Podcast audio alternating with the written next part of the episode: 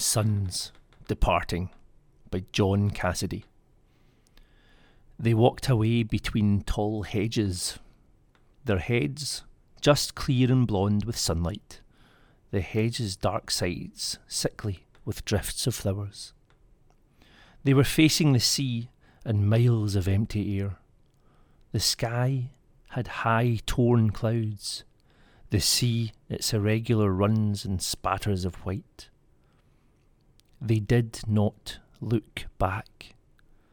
The steadiness of their retreating footfalls lapsed in a long diminuendo. Their line was straight as the clipped privets. They looked at four sliding gulls a long way up, scattering down frail complaints. The fickle wind filled in with sounds of town and distance. They became sunlit spots in a broad, haphazard world, the certain focus.